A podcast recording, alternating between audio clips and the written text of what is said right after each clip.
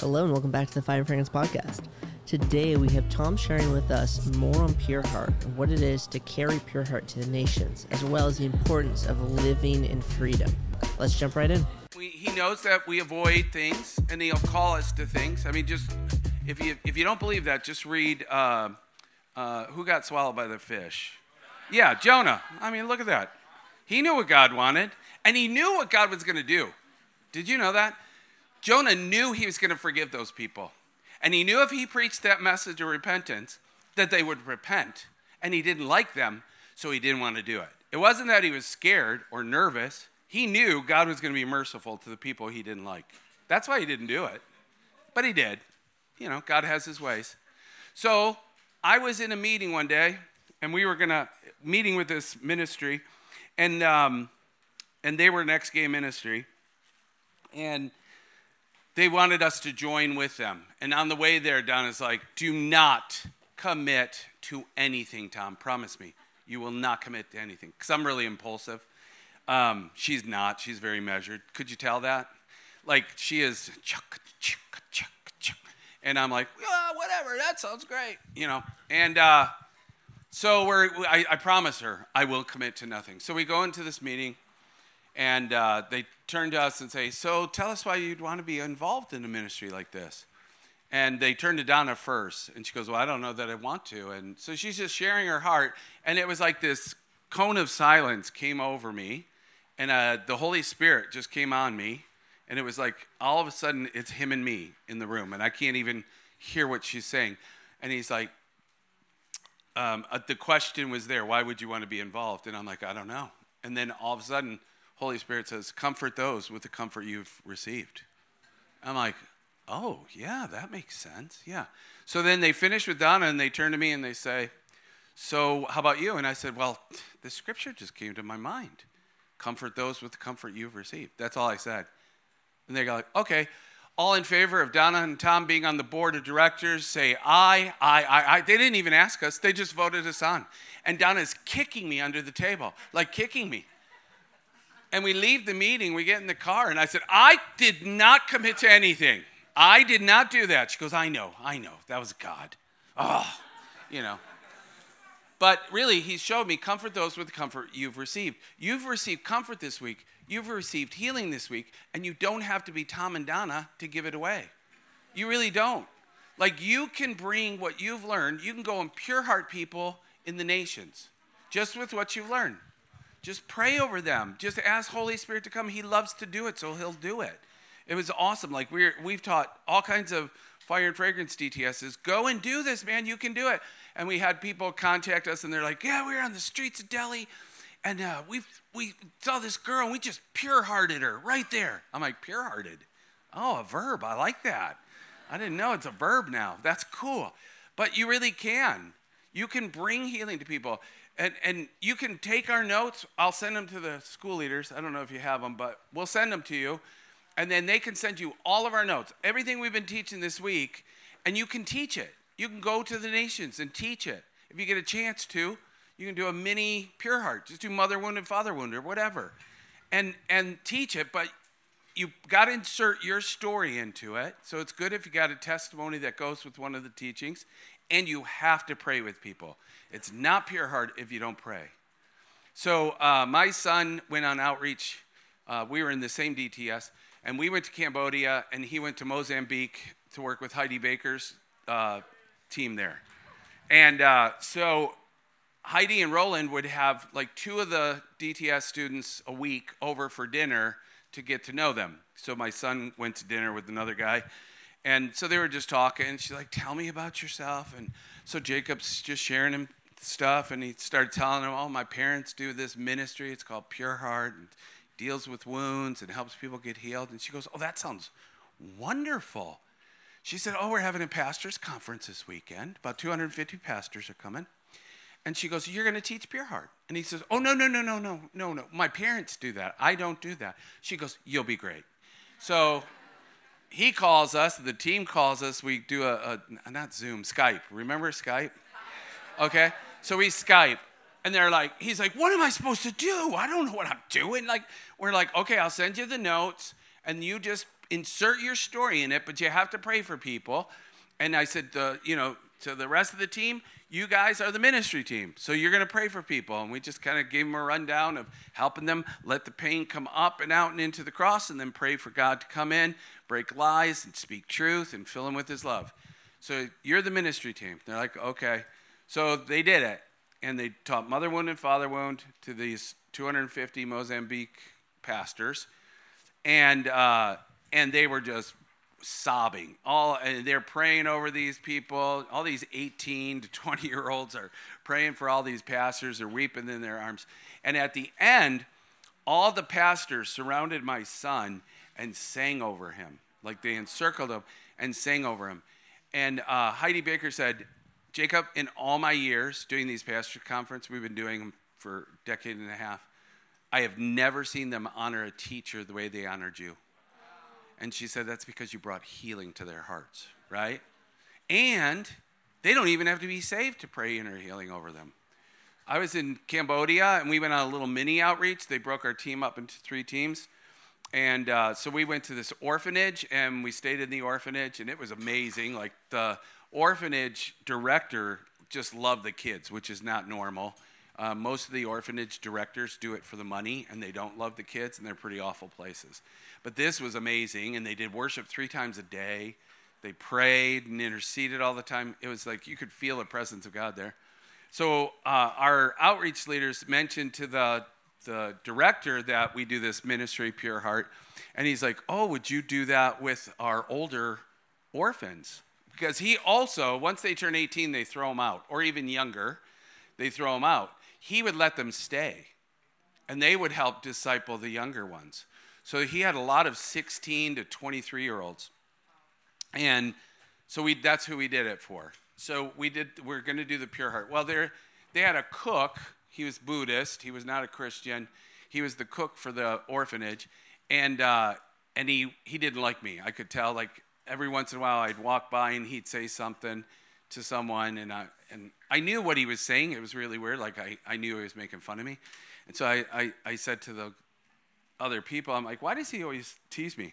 And they're like, you speak Khmer? And I'm like, no, but I know he's doing it. Like I, I can tell. And they're like, he is. And I don't know why. But he, he really didn't like me. So we were doing it outside. We had like a little shelter, but he's outside cooking. He's peeling potatoes, and I'm teaching the father wound and then I'm doing ministry to this guy, and I mean, all of them have deep, deep father wounds. Most orphans in Cambodia, their parents didn't die, their parents gave them up because they couldn't afford them. So they knew they were rejected by their parents, right? So they had deep, deep wounds. And so I'm praying with this man, he's crying in my arms. I've got a translator there. And all of a sudden, I feel and sense somebody behind me. And I'm like, wonder who that is. And I look, and it's the cook and he's looking like kind of downtrodden and looking at me. And I'm like, Do you want prayer? And he's like, I said, Okay, let me finish with this guy, and then I'll pray for you. So I finished. He sits down. I've got the translator there. And I'm not kidding you, God gave me a download on his life. Like I said, your aunt did this, your uncle did. I mean, it was crazy download. I've seriously never gotten a download that accurately.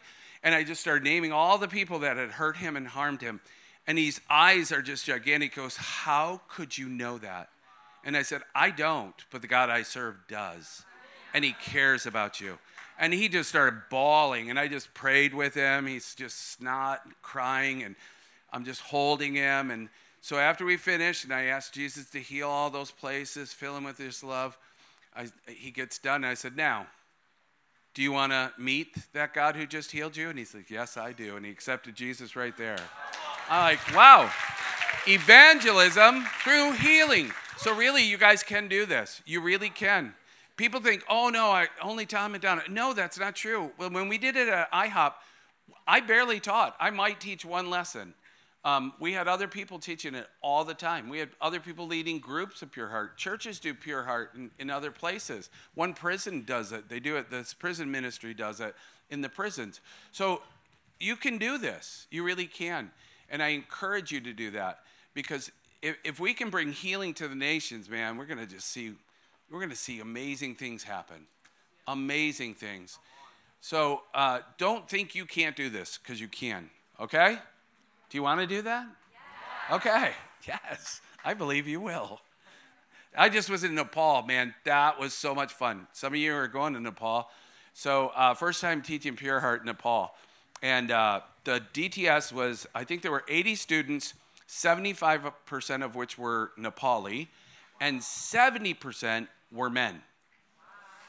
It was three to one. Three men to every one woman. Never happens in DTS, as you can see, right? Women, you're like three to one to them. But it's three to one men, and they had been ministering to the gangs a lot. So the, a, a, bunch of the guys felt really called to really minister to the gangs. So these gang members are getting saved, and they are rough. And then they get saved, and so three of the guys were from the gangs and just fresh out, right? So um, I'm ministering the first one, Mother Wound, and everybody came forward. I mean, the whole place. And I'm like, okay, we're going to be busy today. And so I'm praying for people, and I just hear, like, out of the of the side, from the side, this this crying. It sounded like a little boy. and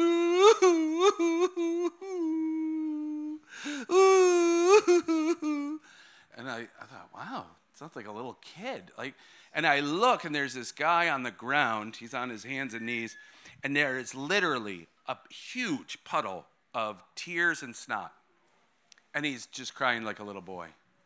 So I, I finished praying for this person. I went over to him, and I just got down and held him, and he just wept. I didn't speak Nepali, he didn't speak English, so it was just, Holy Spirit, you do it. And he did. And he met him in that place, and God healed him. And uh, so afterwards, somebody came up to me and they're like, You know that guy that was crying like a little boy? And I'm like, Yeah. He was the toughest of the gang members. All the teachers to this point, he would sit there like this, like, You try to move me. And here he is crying like a little boy. Is that not awesome? And and everyone in that room knew he was the toughest guy out of them all, right? And then Father Wound the next day I'm praying, and all of a sudden I hear, I'm like, all right, we're going after it again. So it's universal. It's universal. Brokenness is universal. I, I, I had a, a, Buddhist monk one once tell me, oh, all of Asia has a father wound. So, I mean, he even recognized it, right? So it, it's, it's everywhere, it's common, and people will, will get healing through your hands and your, your words, okay? So let's do it. All right, so the last lesson is called the true self.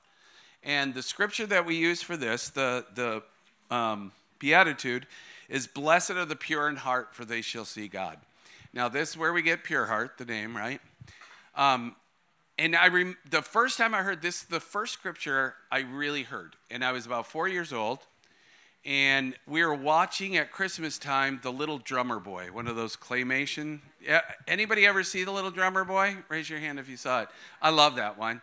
Uh, and uh, I'm going to ruin it. Spoiler alert. If you have not seen it, I'm sorry at the front.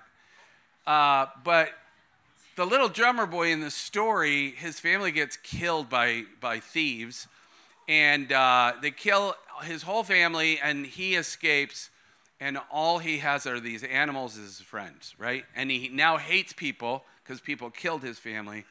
And so he just has these animals. And he's kind of bitter. Not kind of, he's really bitter. And uh, so he hates people. And he'll play drums, and the sheep will dance, and then people give money to him, right? Well, these thieves, these terrible people, say, Oh, we can make money off this kid. And they kidnap him and his animals, and they make them come with them on these caravans. Well, they come across three wise men looking for the star and looking for a king. So they decide, hey, we're gonna we're gonna connect ourselves with them so we can maybe make some money. Go to go to uh, Israel with these people and make some bucks.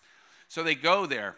Well, they get to Bethlehem, and the little lamb, his best friend, gets run over by a Roman chariot and killed. So sad. So sad. And he's sad, and then one of the wise men said, Well, maybe if you could talk to the newborn king, maybe the newborn king could do something. And he said, But I have no gift to bring, parum pum pum, right? So everyone's bringing these great gifts. He doesn't have anything, but he does play drums. So he plays drums for baby Jesus, and apparently baby Jesus liked it because all of a sudden his little lamb comes to life and they're hugging and he's happy and he's forgiven humanity and it's oh so beautiful and it right uh, so this the camera like goes up to the star of Bethlehem and the narrator says blessed are the pure in heart for they shall see God. And I was a 4-year-old kid first scripture I ever heard and I went I want to be pure in heart I, w- I want to see God. But then I thought, no, because I'd already been molested. I'm not pure, I'm dirty. So I can't see God. And I was so sad. But that's not what pure means, right? Remember, I'm a geek about language and words. And so I, I studied this scripture and I ripped it apart and looked at the original language. And the word for pure doesn't mean without sin. What the word pure is, it's a, a term used in uh, a process for blacksmiths, or not black, uh, silversmiths and goldsmiths.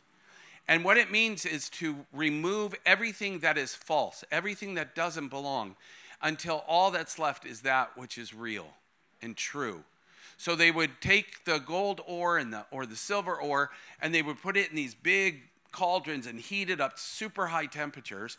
And because the metal's heavier than the garbage, it, the dross, the dross would rise to the top and the goldsmith would he would scrape it off. He would take off all the dross and then keep doing that then heat it up again make it even hotter more dross come to the surface. And he would keep doing that process until it was done and pure. And the way he knew it was pure was when he looked into it and he saw his image without any mar isn't that awesome? That's what god's doing with us. He's removing everything that's false he's revealing all that was true, all that was in there already, right? So, so what does that mean for us, right? Well, who, what is the true us? Who is the true me, right? And, and I mean, I think this is, this is the heart cry of every generation. Who am I? Like, what am I for? Why am I here, right? Everybody wonders that. It's the existential question of every generation, right? And I believe that God creates us each unique and like no one else. Every one of you. Like we are not, none of us are the same. I mean, uh, I'm an ENFP, but who else is an ENFP in the room? Oh, God bless you all. Isn't life fun? Um, we have so much fun. Uh, we don't get a lot done sometimes when we're having fun, but that's all right. But, anyways, so Sam is an ENFP, I'm an ENFP, but we're not the same person. We're different. We're each unique in how we express our ENFP-ness. Oh, oh.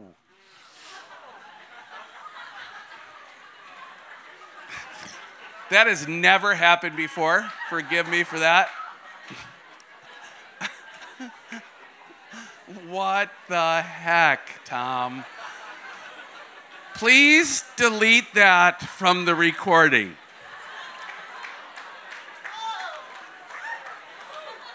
I did not do that on purpose. That has never happened. Jesus. Man. Okay, so.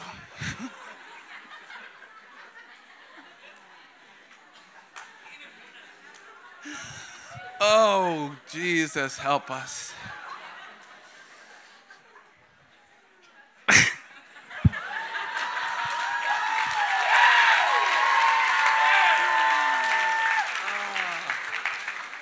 Bless him. All right, so back to the subject at hand. Uh, so he made each of us unique. None of us is the same. And I believe we each reflect his glory in a way nobody else can.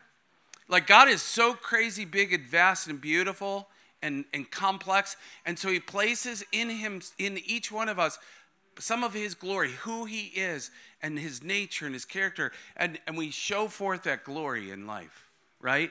But see, what happens is life is is rough and there's fallenness in the world and and people come and say who you are is not acceptable. We we get people hurt us, they abuse us, they sin against us, and the image of God gets more and more the who we are gets more and more darkened and, and twisted and hidden, right? And then in response to being sinned against, we sin, and that sin hardens us and transforms us and makes us bitter and changes who, who we are, right? And, and in wanting to be acceptable, we'll, we'll actually change who we are. We'll, we'll try to make ourselves in the image of another, or someone will try to make us in their image, right? Teachers, parents, whatever. Try to make us be someone else that we're really not, right? And so we lose ourselves in that. And people give us labels and names. You know, I got lots of labels growing up sissy, fag, queer, you know, badges. I was wearing those badges. Didn't even know what they meant, but I heard it so often that I believed it, right? So people have placed labels on us. We wore masks in order to be acceptable and loved. Like, I'm a geek. I told you that. I'm, I'm just a geek. I've now wonderfully accepted my geekness, and I think it's amazing, right? I like being a geek. I really do. And I don't apologize for being a geek at all. And if you don't like me, so what? You lose out, in my opinion. But no, I was not like that before, right? I, I did anything to get acceptance from people. And, and but I'm not like that anymore because I know who I am. I know who he made me to be, and I like it. Like I really like it. And God really wants us. Like we let's look at Luke 10 27. It says, Love the Lord your God with all your heart, with all your soul, with all your strength, with all your might, and love your neighbor as yourself. So you look at that scripture, you'll go, okay, love God makes sense. Yep. Love your neighbor, a little more challenging depending on the neighbor. Like you love yourself. Like, what the heck does that mean? How do I love myself? Does that mean you wake up in the morning, look in the mirror, and say, hey, good looking, I love you, right? That'd be a little weird.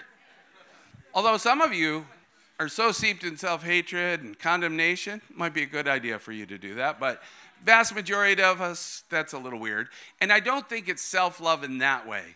I don't believe that. I believe God gave me a key because I was really wrestling with this because I, I didn't like myself. And he's saying I have to love my neighbor as myself. What does it mean to love myself? And I believe he showed me to love yourself is to love others is to accept them for who God created them to be. And you can't do that unless you accept yourself for who God made you to be. I'm like, oh, right? So, okay, God, who did you make me to be? How do I find out who I am? Because I got lost in the shuffle, right? In trying to be accepted by other people. I, I remember, in, you know, I, I really was a geek. I would just read even on the way to school. You know, I learned how to walk and read at the same time. It was pretty awesome and uh, and and I love learning and all of that stuff, and got teased for that. Um, I was not a fashionable gay man, so um, I needed queer eye for the queer guy because I was, I just didn't have fashion sense. I just didn't. All my gay friends are like, "Tom, you are not going out in that outfit," and I'm like, "Why? What's, what's wrong with it, right?" I, I thought, "What the heck?" I'm all about comfort. Like I love comfort, love comfort. And so in, in high school, I dressed the same every day. I had uh, bib overalls, three sizes too big, because they're so comfortable that way. And I wore flannel shirts, real soft ones, uh, in the summer and winter. So in the summer, I just rolled the sleeves up. Actually, just pushed them up, didn't roll them up. That's kind of sloppy. Had long hair, didn't do anything with it. Um, and I had red high top Converse All Stars and I wore it every day. Like I had more than one set, right? I didn't wear the same pants every day, but um, and I was happy, like I was satisfied. But what I learned was that's not cool, and so people started teasing me about it, started mocking me about my outfits, talking about how what a horrible dresser I was, and I wanted to be loved so badly. So so I I decided to change my image. I'm like, this is unacceptable. So uh, um, what do I do? I'll change it and I, I don't do anything halfway, okay? So I went from just this geeky kind of sloppy guy to like punk, you know, wearing all black. And I had spiked hair and dyed blonde, white in the front, mascara, and I would walk around going, ah! You know, punk rockers, we always looked mean and angry. But I'm not a mean and angry person, so I was not very good at it. But, you know, I'd go to the punk clubs and be slam dancing, and I'd see my friends, hey! I'm like, oh, wait, no. um, but it got me a lot of attention. It really did. And I'm like, cool. wow, all I had to do was change my outfit. Now I, people like me, right? And then, um, and that worked for a while, but I'm like, I think I could do better than that. And I went full on prep. I was preppy to the max. Yeah. So I had the, the penny loafers with no socks. I had the khaki slacks. I had the pastel button down Oxfords, highly, highly starched. And yes, I even had the sweater tied around my neck. Okay? Yep. Well, let me tell you, that is not comfortable. Like, penny loafers without socks is not comfortable. Starch shirts are definitely not comfortable, but I got so much attention. And so they, that's who I was. And then I became a Christian. And I became the conservative Christian male. I had the helmet hair, I had the blue suit with the white shirt and the red tie with my little son in matching blue suit, red, shirt, red tie, and white shirt, right? I, I was a dork. I mean, I, and my and Donna had like this Anna Green Gables type dress, and her hair was in this big bun. And uh, we have a picture, a family picture, with my son in the matching blue blue suit. And I'm like, we can never get rid of this. Like we can never. This it's hilarious. But see, and that was really acceptable. And I got lots of attention as the conservative Christian male. But guess what? That's not me. I hate suits. I hate ties. And because I've been in youth movements, people are asking me to do their weddings. The first question I ask every time I'm invited, do I have to wear a tie? Sometimes they say yes, which bums me out, but I'll do it because I love them. But I just, I, I like, I still love comfort. I love comfort. So if it can look good and be comfortable, awesome.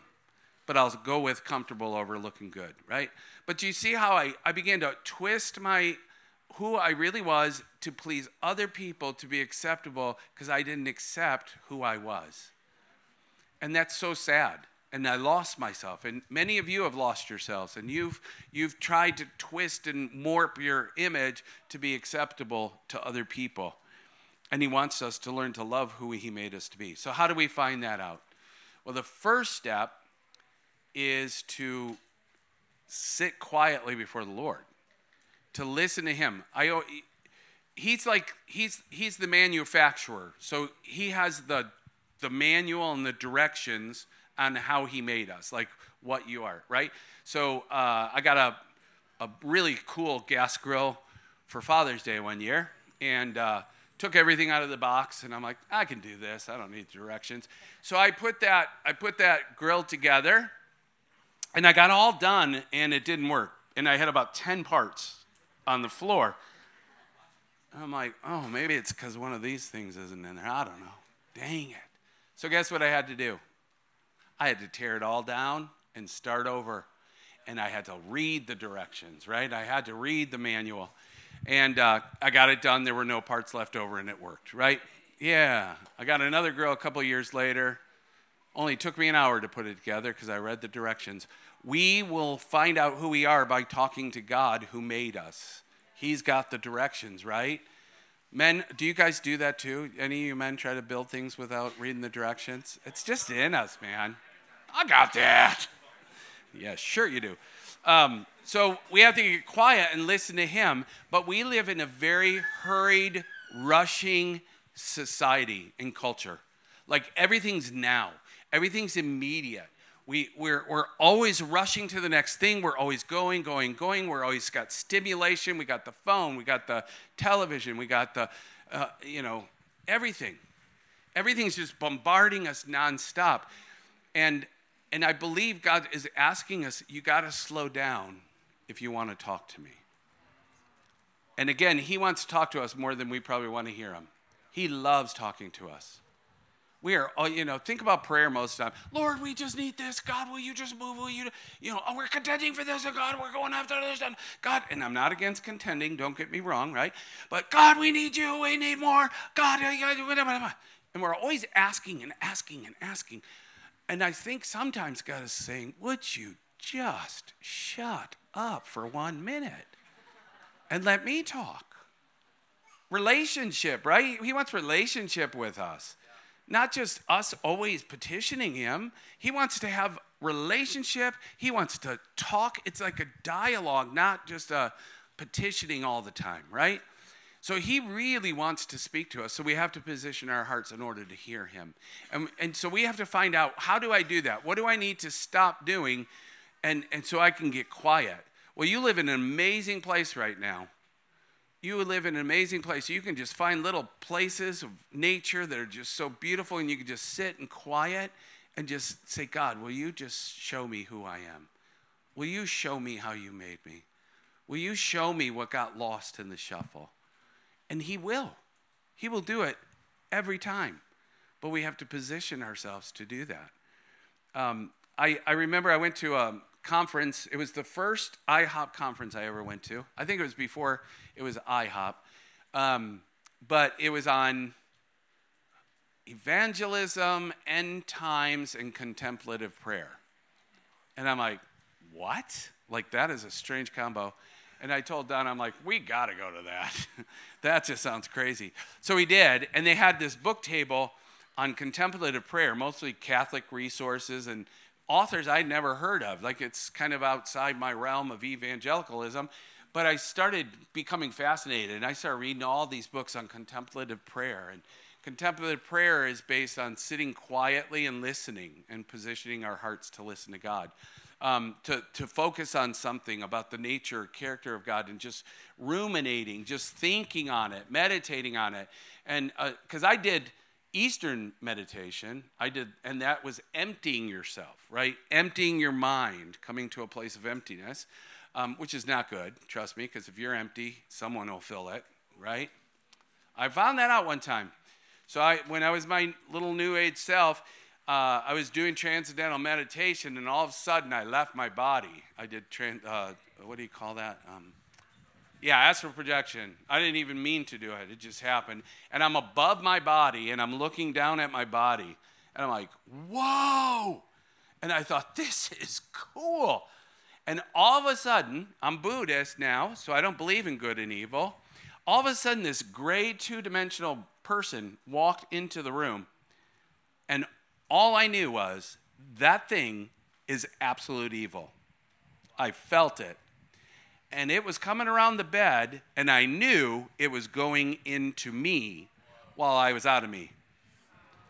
And I willed myself back into my body, like, and I'm like, I'll never do that again.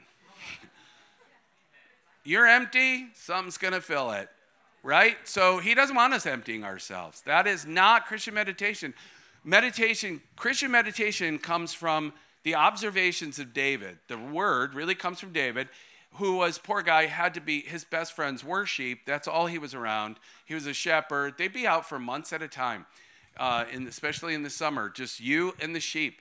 And so he saw sheep all day long. He watched them, he observed them, he saw them. And, and, and they're ruminants. They have, they have multiple stomachs, right? So a sheep eats the grass, swallows it, digests it a bit, pukes it back up, chews on it some more, chewing the cud, swallows it, digests it a little more, puke up again, chew on it some more. It's called ruminating, right? That's what David was talking about. That's what he was watching in talking about meditating on God. We, we think on God and the, the character of God. Just pick and choose one of them. Chew on it, swallow it, digest it, bring it back up, chew on it some more. Aren't you so glad we're single stomach animals? Seriously, it would be so distracting teaching you, and all of a sudden you go, terrible. so I really got fascinated on this whole contemplative prayer thing, but I don't like sitting still. And, uh, and I would try to do it, and I just could never do it, and I so easily distracted. And we were, we were leading a school in Europe, and uh, we had some time before we had to be to the next place. And so i'm like honey let's let's tour europe. Let's let's get on trains. It's cheap and we'll go, go see europe. So we did. We, we went to paris and then we were in london then paris then switzerland then we went to rome. And from there we could do two different things. That we could go to cinque terre which i always wanted to do or we could go to assisi italy for a contemplative prayer retreat offered by an organization in YWAM. And so I gave her the choice, and I knew she'd pick the contemplative prayer retreat. And I kind of wanted to, I was curious. So we went. And so Assisi is in the Tuscan Valley. It's a, a, it's a city on a hill. It's actually a walled city, one of the last walled cities in Italy. And it's beautiful. I mean, gorgeous. Um, and it's where St. Francis of Assisi was from. Anybody know anything about St. Francis? See, very few of you. It's so sad. Like, there was only one church at the time, right? There were no evangelical church. We, we would learn so much by studying the saints of old. So, St. Francis, he was a very wealthy merchant son, very spoiled, rotten, very worldly, and he drank and slept around with women, and he just lived the normal rich kid life. And then he went to war and got captured by the enemy for a year. They kept him in prison and finally his father was able to pay a, a, ransom. They released him. But he had like ptsd from that situation. He was really broken. And so he was in bed. He couldn't even move. And he encountered jesus. Like jesus met him and he got radically saved. And in that salvation he just threw off everything. He's like i don't need riches. I don't need your money dad. I don't need any of this i just need jesus and uh, he became a beggar for Jesus. And so he just, and everyone thought he's nuts. He's really lost his mind. Um, and he would sing, they called him the wandering minstrel, and he would sing and preach the gospel everywhere he went. And so one day he was uh, in this broken down church building that was there, and uh, he was just, there was a cross up there uh, with Jesus. It was actually, it's actually this, this cross right here. So this was looking at, he's looking at it, meditating on Jesus and the cross. And all of a sudden, the face of Jesus turns and looks at him and speaks and said, Francis, my church is in ruins. Rebuild the church. So he looks around, he goes, Yeah, the walls are falling down. Okay, I'm going to rebuild it. He didn't realize he's, he's talking about the church of Christ is broken down rebuild it. But he thought, well, okay, I'll rebuild the church. So he starts starts building it and starts begging for rocks so he can rebuild it. And all his buddies, all his rich friends, they're all like, What is going on with Francis? So they started going down, like, What are you doing? I'm rebuilding the church. And they're like, Have you lost your mind? And he started sharing the gospel with them, how he's free for the first time in his life, truly free. And uh, slowly but surely, they all get saved and they all join him. So this movement happens. Um, one thing I learned, is because there's a famous saying that's credited to him, and it says, Preach the gospel, use words if necessary. Have you heard that? Okay. It's, so it's, very, it's attributed to him. People say it all the time. Well, one, of the, one of the friars, the monks, we, he met with us and was telling us about his life. And uh, he said, You may have heard this. He goes, He never said that. Never said that. He said, He made people preach the gospel all the time. He would send new friars, if they joined the order, he said, okay, one of the primary things we do is we preach the gospel everywhere we go. So you are going to go into the Mass, into the cathedral, and as soon as the priest stops talking, you're going to stand up on, a, on the pew and you're going to preach the gospel. And they would be terrified, like sweating and everything. So that is not attributed to him. It's not even true. They preached the gospel. They did good works all the time, but they preach the gospel everywhere. So we did this retreat in his hometown, in this area. And they said, okay, we're going to, they taught us on contemplative prayer, and they said, we're going to go into the church. It's still standing, the church he rebuilt, and that cross is still there. They've had to restore it a few times. So he's, we're going to meditate on the cross. So you're going to sit in the church for 90 minutes and look at the cross. And I thought, you are kidding me. Like 90 minutes? This is going to be horrible. So we go to the church and we sit down, and you know, they did tell us about his life, so I'm thinking on those things. I'm looking at the cross, and it seemed like 10 minutes went by. And, uh, and I, I, I, was, I wasn't looking at my phone, making sure I'm not doing that, but I was kind of curious like, how much more time do we have to sit here? I'm just being honest. And uh, so I looked at my watch, and 90 minutes had gone by. I'm like, what? That's crazy. Like it just seemed like 10 minutes. I'm like, Donna, our time's up. Like we have to go back. She's like, what? It was so crazy. It was just like in that moment, time stopped or something. I don't know. It was so crazy. I'm like, oh, maybe this contemplative prayer thing's pretty cool. So then we, graduation day, last day, they said, okay, now we're going to go up to the mountain where, where Francis always would go and do contemplative prayer, and we're going to spend three hours in contemplative prayer. Oh my gosh, three hours sitting still. And uh, so they told us find a spot, and I, I found this idyllic area. It was like down the hill. It was a like this big stone that made like a chair. I'm like, oh, this is a chair. This is cool. And there was like a winding river down below me, and the the wind was blowing. The trees were just making that beautiful sound. Trees make in the wind, and uh, and I thought, oh, cool. And so they gave us some things we could focus on. So I just chose one of those things, and I started you know, meditating on it. And all of a sudden, I, this thought goes through my mind wow, this is so cool. Like, we could do a whole week on contemplative prayer in the DTS. And I'm like, oh, Tom, stop it. Stop. No, no, focus, focus, focus.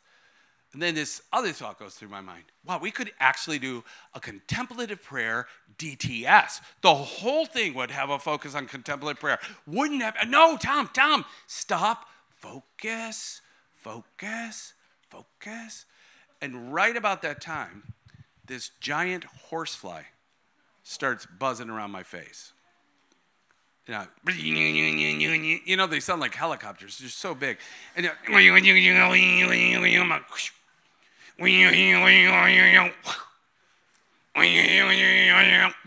Finally, I just yell at the top of my lungs, God, this fly is driving me nuts because I feel like I'm just abject failure at this meditation thing. My brain keeps thinking about all these things. This fly is driving me nuts. God, this fly is driving me nuts. And right then he said, kind of like those thoughts, huh? And I'm like, uh, yeah, kind of. And he said, Tom, quit trying to swat them away. I made you to be a dreamer. I made you to be a builder. You can't help but think of those things. You can't help but to go in those places. That's how I made you. So let those thoughts go on up here. Quit trying to swat them away. And just meet me here. And I'm like, I can't describe how I got it, but I got it. Like, I really got it. And those thoughts would still go on, and I would just meet him here. And the flies stopped flying around my face at the same time. He sent that fly. I know he did. And I thought, oh, this is amazing. This is amazing. And in that place, I, I we got back here and we were uh, leading schools. And, uh, and I remember I would be walking down the hill, coming down to the tent, and, and I would stop. I would just stop on the sidewalk, close my eyes.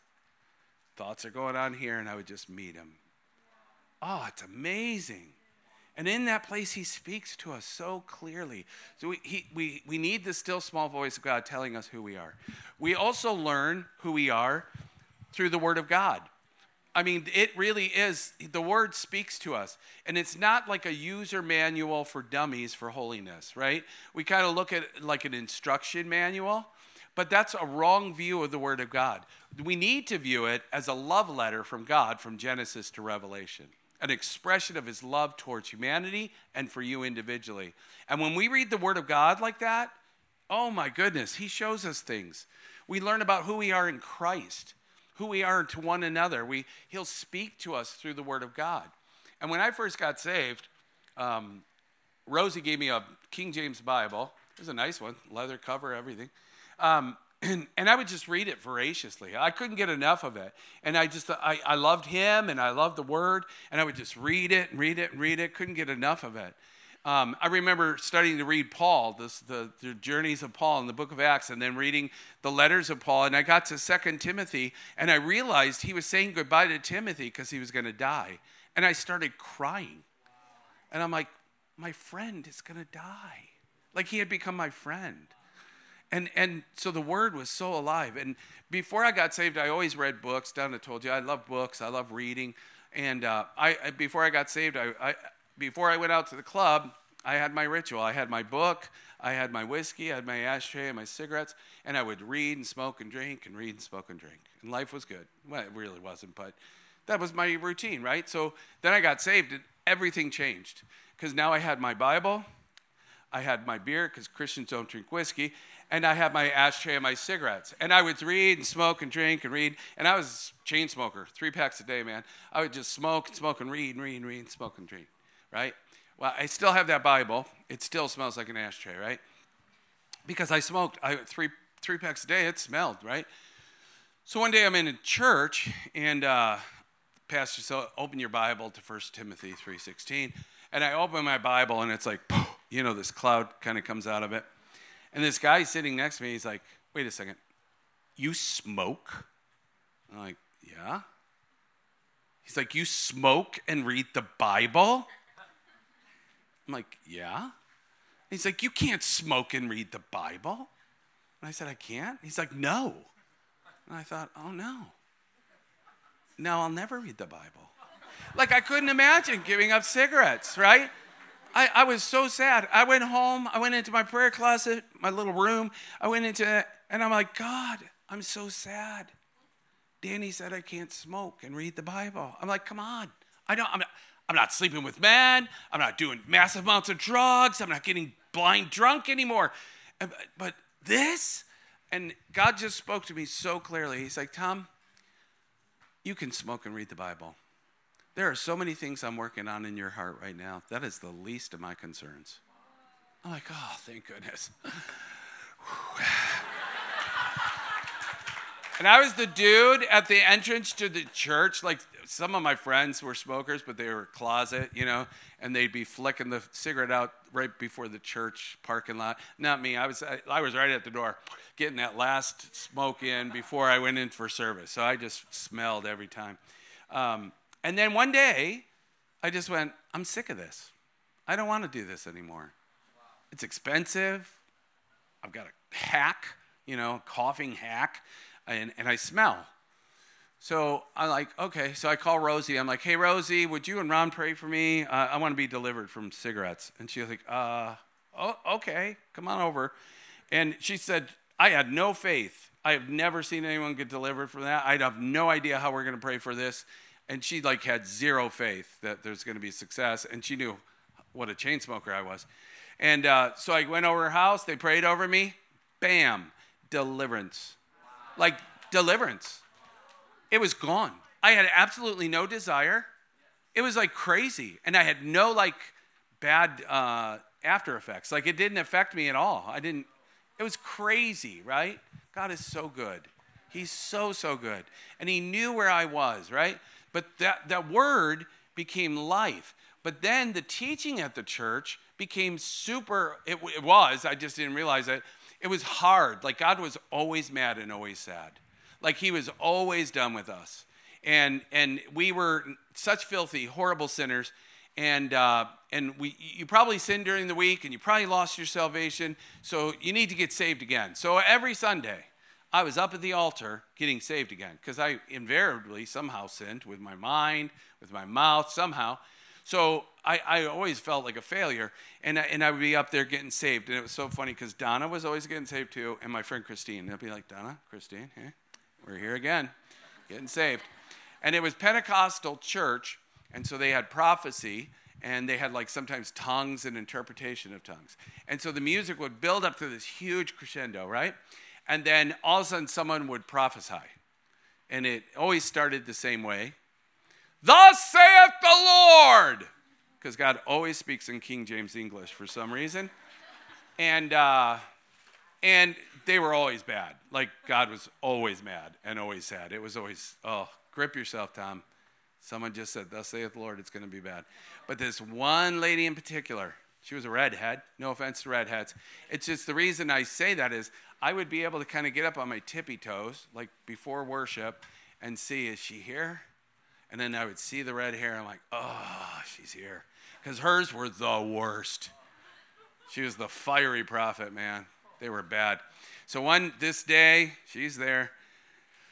Build up, build up, build up, gets quiet, and I hear her. Thus saith the Lord, you make me sick. I'm like, Okay, that's it. That's it, God. I am done with you and these people of yours. I am done. And I walked out of that church and I walked away. I, I just, I'm like, I can't do this. I'm done. I can never please you. I make you sick. I'm done. And uh, the interesting thing is, it's very hard to turn your back on someone who's everywhere, right? turn my back on you. Wait, turn my back on you. You know, it, and they said they call him the hound of heaven. Like he just pursues you. He never gives up on you. And and another another thing is if you're in darkness, in the darkness, and you come into the light, when you go back into the darkness, it's so dark. It's so dark. And I was miserable. I mean, I, have, I was so miserable. I didn't go back to the gay life because I knew deep down inside, I'm like, that will never satisfy. But I went back to drugs and alcohol like never before. I mean, I just, I just went crazy. And uh, this one night, I was at the club, and I'm in the bathroom doing all these drugs. And I come out of the bathroom, and I'm walking down the center aisle of the club, and the, the lights are going, and music's blaring. And all of a sudden, God spoke. And I'm serious. This is the time I think it was the audible voice of God, but I think I was the only one who could hear it. He said it so loud. Literally, I stopped in my tracks. And this is what he said I love you. I'm like, what? What are you talking about? No, you don't. You, I make you sick. Go away. Go away. Leave me alone. And uh, he didn't. He didn't go away. Um, and he would pursue me. And uh, I, I remember one night I went out drinking the night before definitely alcohol poisoning, like drank more than humans should drink. I'm sitting in this rocking chair, trying not to move. My hair hurt. It was like bad. And and and I'm sitting there just ugh, miserable. And he spoke to me again. And he said, I've called you to be a teacher. I'm like, what? What do you? Look at me. Go away. And if God is the hound of heaven, Donna Cole is the hound of earth okay?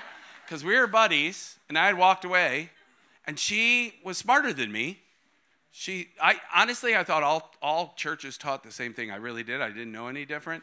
But she left that church too at the same time, and she started going to this other church. So she starts calling me, and I would avoid her calls, and I was so mean to her. I, I rejected her so much. Um, but she just kept at me, kept at me, kept at me. She said, Tom, you wouldn't believe. This guy's teaching things I've never heard about the grace of God. This grace is real time. It's so amazing. He loves. God is so, he is loving. And I'm like, yeah, yeah, yeah. And I, she, she would talk and I could hear, and I'd wait till she stopped talking. Uh huh. Mm-hmm. I, I was just terrible. She would come to my house and I, I, I look out the window and see it's Donna and uh, she'd be knocking at the door, and I'd pretend I wasn't home. And uh, it's so so wrong. And then she'd be knocking. I know you're in there. I know you're here. God told me. And I'm like, oh, go away, go away. Um, just so terrible to her. And so she, but she kept going, kept going, kept going. And then um, one time she, she just said, hey, why don't you just come to that church with me? Just come with me. And she'd ask me over and over again. I always told her no. Finally, I just thought, okay, I'll go. Just shut her up. I'll go. And I and I went. Really, such a wrong heart. And I went to the church, and they had a they had a book table uh, in the lobby, and so I love books. So I'm checking out the books, and there was this one book. Uh, it was called A Man After God's Own Heart. It was the life of David, and I picked it up, and I didn't even realize I said it out loud, but I thought it and said it at the same time, and I said, "I want to be a man after God's own heart." And she looked at me and said, Tom, you are a man after God's own heart. So we also learn who we are through the affirming words of other people. But see, when we don't believe in ourselves, when we hate ourselves or despise who we are, it's hard for us to receive from other people. But God says, encourage one another, especially as you see the day approaching. He's calling us to encourage each other. It's so good. Like we, we can think, oh, I don't want him to get puffed up or whatever.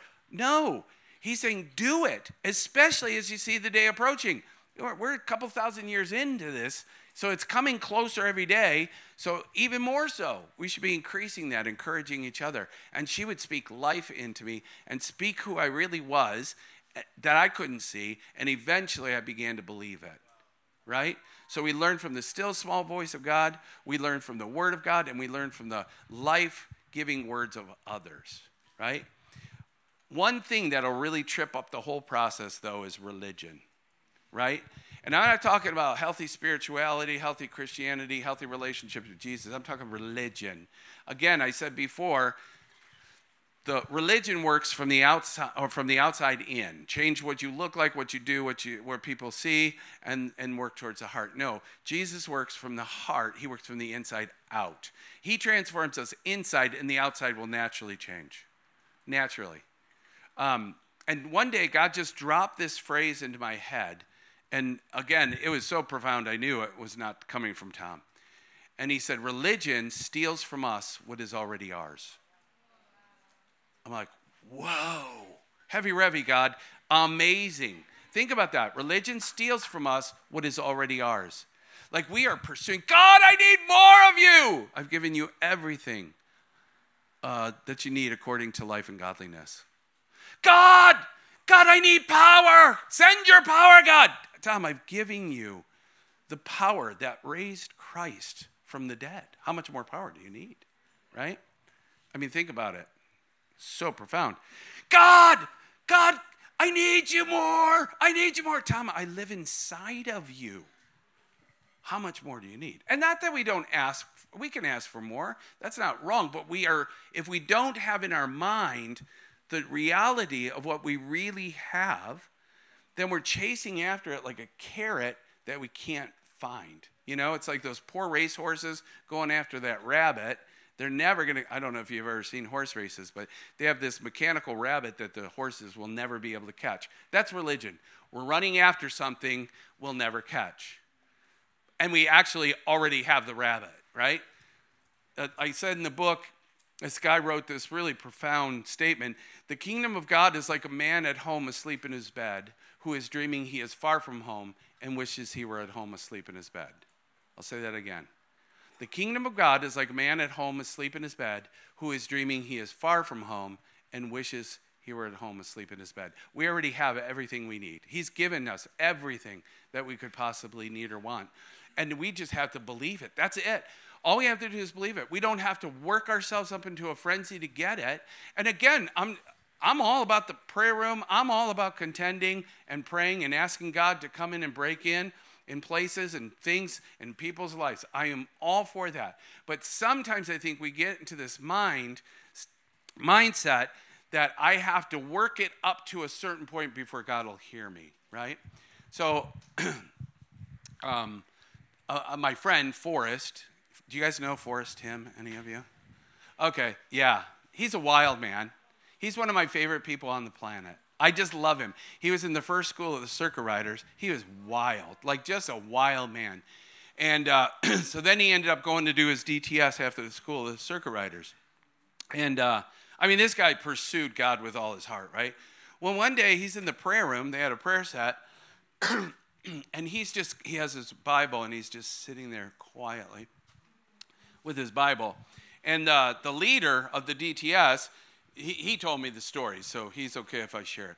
And he's like, you know, going around to people, come on, man, come on, let's contend. Come on, man, come on. And he saw Forrest just sitting there very quietly with his Bible. He's like, come on, man, come on, let's contend. And Forrest just quietly opened his eyes. He said, Do you want me to cut myself like the prophets of Baal? I'm like, Oh my Jeremy's like, uh, he's like, I've never been rebuked like that in my life. And that was, he said, I just walked away going, oh, what do I do with that? and again, right, I believe in contending, I believe in asking, I believe in seeking. But religion gets us into a mode where we have to work ourselves up in order for God to hear us. And he, he loves to speak to us. Colossians 2 20 through 23 says, You have died with Christ and he has set you free from the spiritual powers of this world.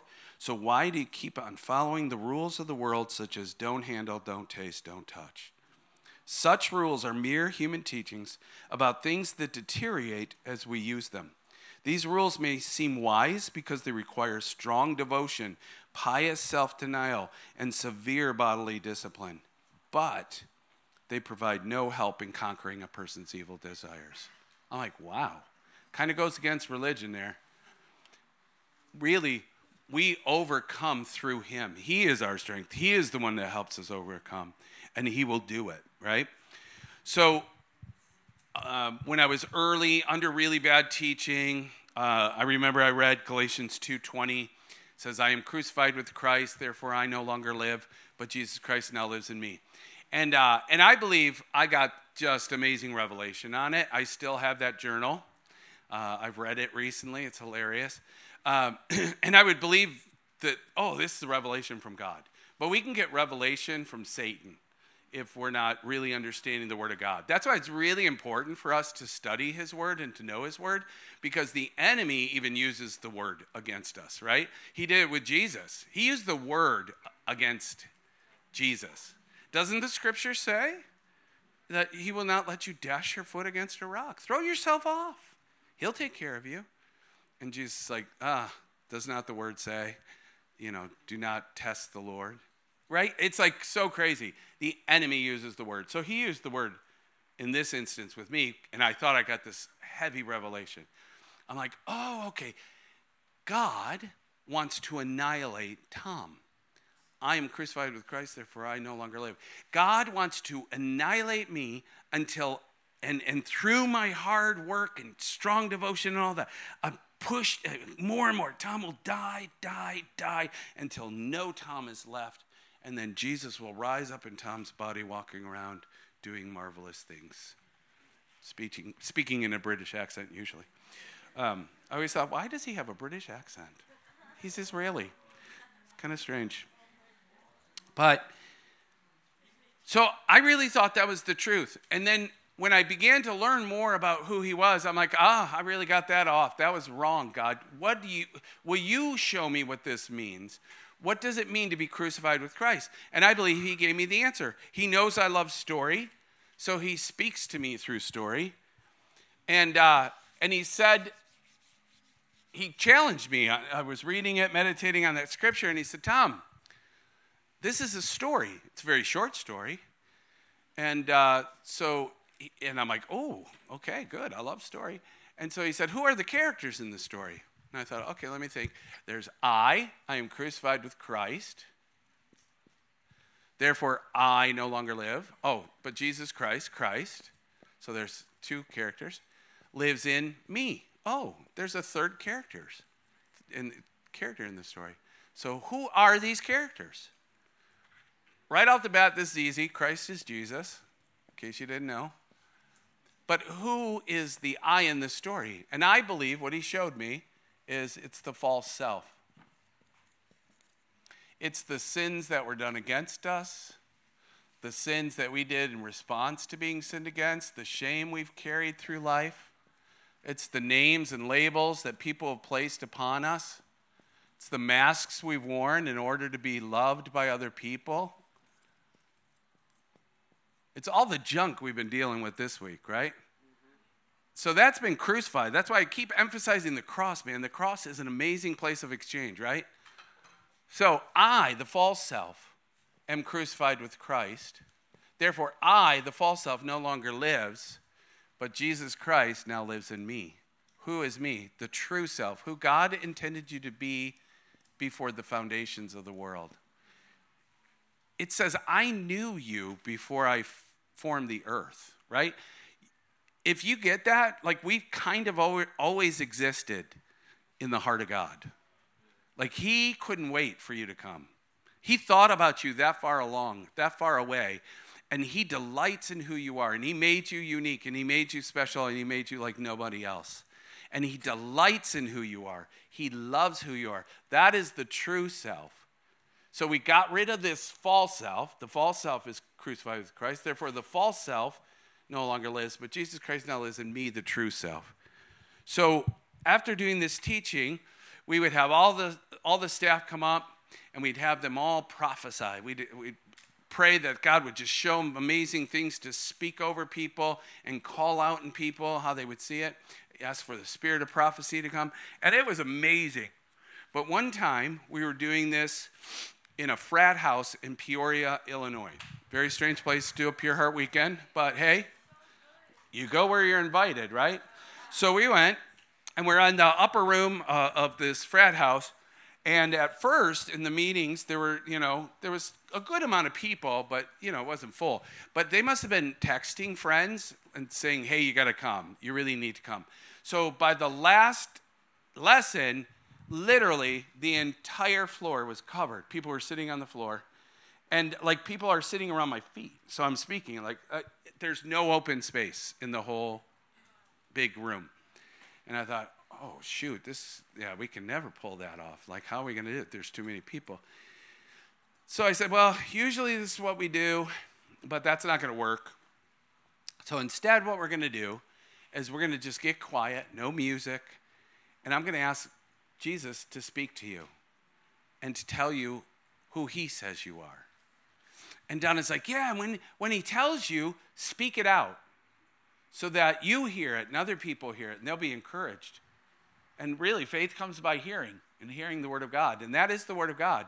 So when we speak it out, it gives power. It's, it, it just reinforces it so powerfully. And so it, we did that. And it was like popcorn. It's just popping, popping, popping. And, and, you know, sometimes he doesn't speak in real religious language either. Sometimes it's, it's really like pet names. He'll give you a pet. One time in my quiet time with him in, in one of these sessions, he, he said, You're my goofball. And I, oh my goodness, I'm just like, oh, I love that. Like, oh, I'm his goofball. Like that is that is our pet name. I, I just I, I, that's still my favorite thing that he's called me is my little goofball. I'm like, I love that. Thank you, God. So it's not always religious. It, sometimes it is spiritual sounding. Sometimes it's not. So just be open. Just open your heart and don't try to think. Let Him speak. Okay? So that's what we're going to do. We've been doing it that way ever since. And I believe it so much more powerful. It's great to get a prophetic word. It really is, but it's better to hear it from God yourself. Like, I believe prophetic words are really supposed to be confirmation of something that God's already told you, right? Like, He really wants us to hear from Him. He doesn't want us becoming dependent on prophetic people to hear from Him. He wants a relationship with you, not the prophetic person. Does that make sense? So that prophetic person is really bringing truth to you that you already knew, and it's just emphasizing it, or you're not doing it. Or, you know, it's telling, it's speaking to something that God's already speaking to you. So we're going to get quiet, and we're just going to sit quietly. And then when he says something, just speak it out. Okay? Don't be afraid. Just do it. So everyone close your eyes so you're not focused on anyone else. And Jesus, will you just speak to each heart? Father, will you just show them how you see them? Holy Spirit, will you just come in power?